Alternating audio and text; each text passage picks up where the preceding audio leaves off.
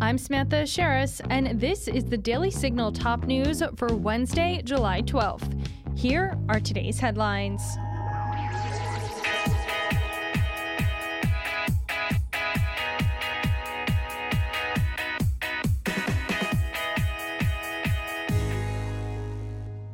The Bureau of Labor Statistics released the inflation numbers for last month, and President Biden is claiming victory for Bidenomics, even as economists note that inflation remains higher than when the president took office.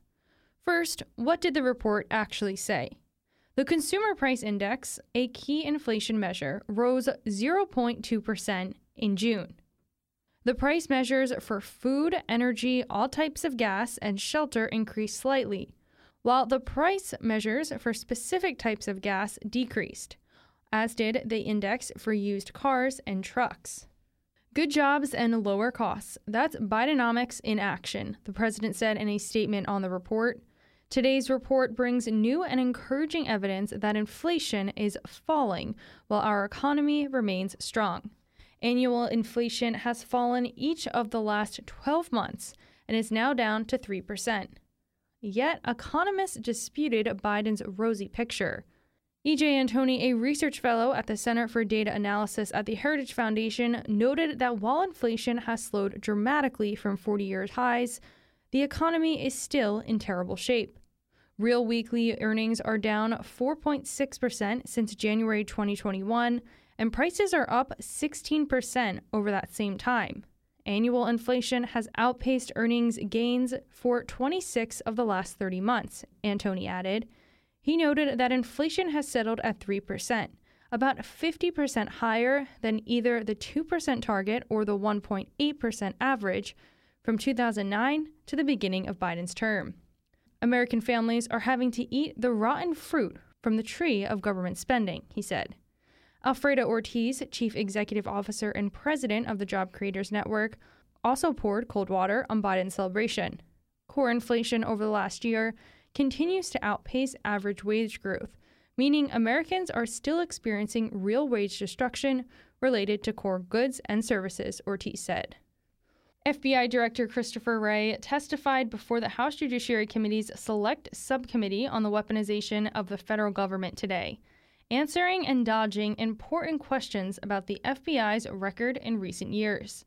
Wray told Congress that the FBI would comply with a judge's recent preliminary injunction ordering the federal government to stop pressuring big tech companies to censor Americans on social media. We are going to comply with the court's order, Wray said.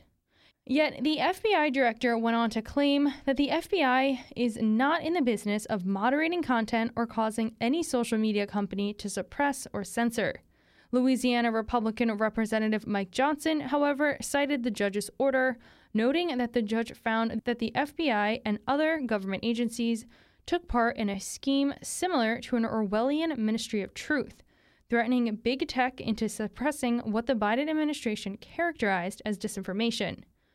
You need to read this court opinion, Johnson said. Also during the hearing, Wray dodged questions about the FBI arresting Mark Houck, a Roman Catholic father and pro life activist. Wray said the decision to arrest Houck was not his, and he would not second guess the judgment of the career agents on the ground.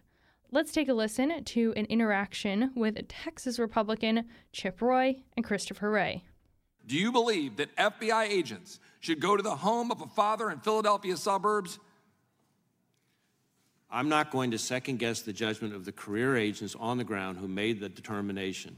But your, your, your job is to second guess and look at, at, what they're doing. Your job is to review what they do. Your job is to protect the American people from a tyrannical FBI storming the home of an American family. I, I could not disagree more with your description of the FBI as tyrannical. Uh, and I you don't believe it's just, tyrannical that, that facts- FBI agents were a part of storming a father's home in suburban Philadelphia? I'm the gentleman. Mr. Chairman. Time of the gentleman's expired.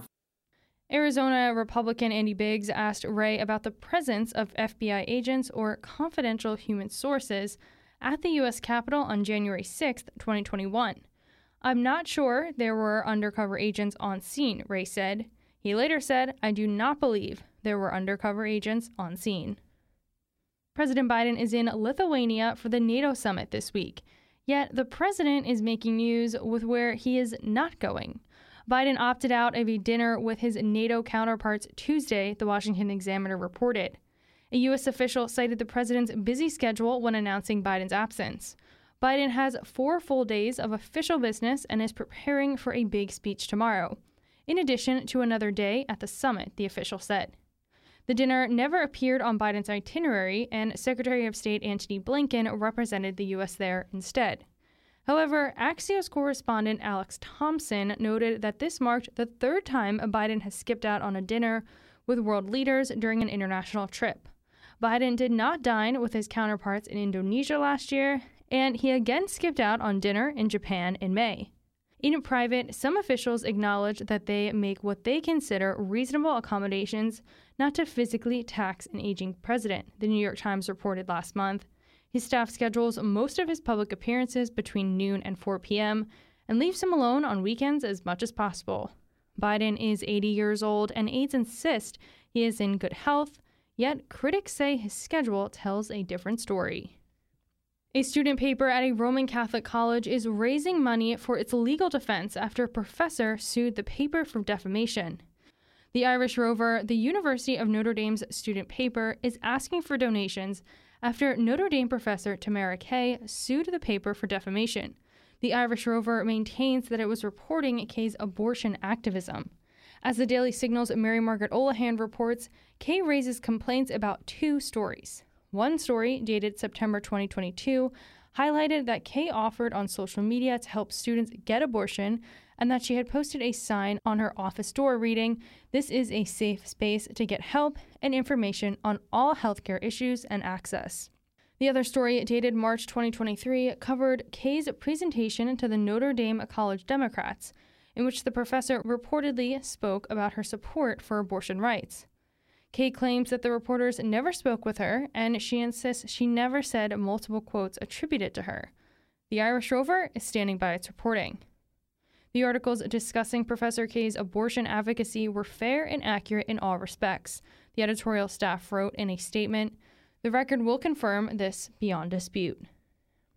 And for our final story today, Dylan Mulvaney, the male influencer who claims to identify as a transgender girl, and whose promotion with Bud Light kicked off a firestorm of controversy for the beer giant, said he has gone to Peru to feel safe. Mulvaney spoke in a TikTok video from Machu Picchu, the picturesque Inca ruins in Peru's Sacred Valley. I've seen a lot of llamas. The people here are so kind, he says in the video. I feel very safe here. It's a little sad that I had to leave my country to feel safe, but that will get better eventually. Mulvaney has over 10 million followers on TikTok, Fox News reported. After Bud Light sent the influencer one custom can with his face on it, Mulvaney's promotion of the brand went viral. Americans turned on Bud Light, driving what was once the nation's top selling beer down to the 14th most popular beer in the country. Mulvaney has criticized Bud Light for not supporting him amid the backlash. And that's going to do it for today's episode. Thank you for listening to the Daily Signals top news. If you haven't gotten a chance, make sure to check out our morning show right here in this podcast feed, where we interview lawmakers, experts, and leading conservative voices. Join us tomorrow morning for the Daily Signal interview edition. We'll be sitting down with Diana Furchtgott Roth, the director of the Heritage Foundation's Center for Energy, Climate, and the Environment. We'll be discussing the Environmental Protection Agency's proposed rule, the role that China plays in producing electric vehicles, and much more. You definitely don't want to miss this interview. In the meantime, make sure you subscribe to the Daily Signal wherever you get your podcasts and help us reach even more listeners by leaving a five star rating and review. We read and appreciate all of your feedback. Thanks again for listening. Have a great evening, and we'll be back with you all tomorrow morning. The Daily Signal podcast is brought to you by more than half a million members of the Heritage Foundation. Executive producers are Rob Bluey and Kate Trinko. Producers are Virginia Allen and Samantha Aschieris. Sound design by Lauren Evans, Mark Guiney, and John Popp. To learn more, please visit dailysignal.com.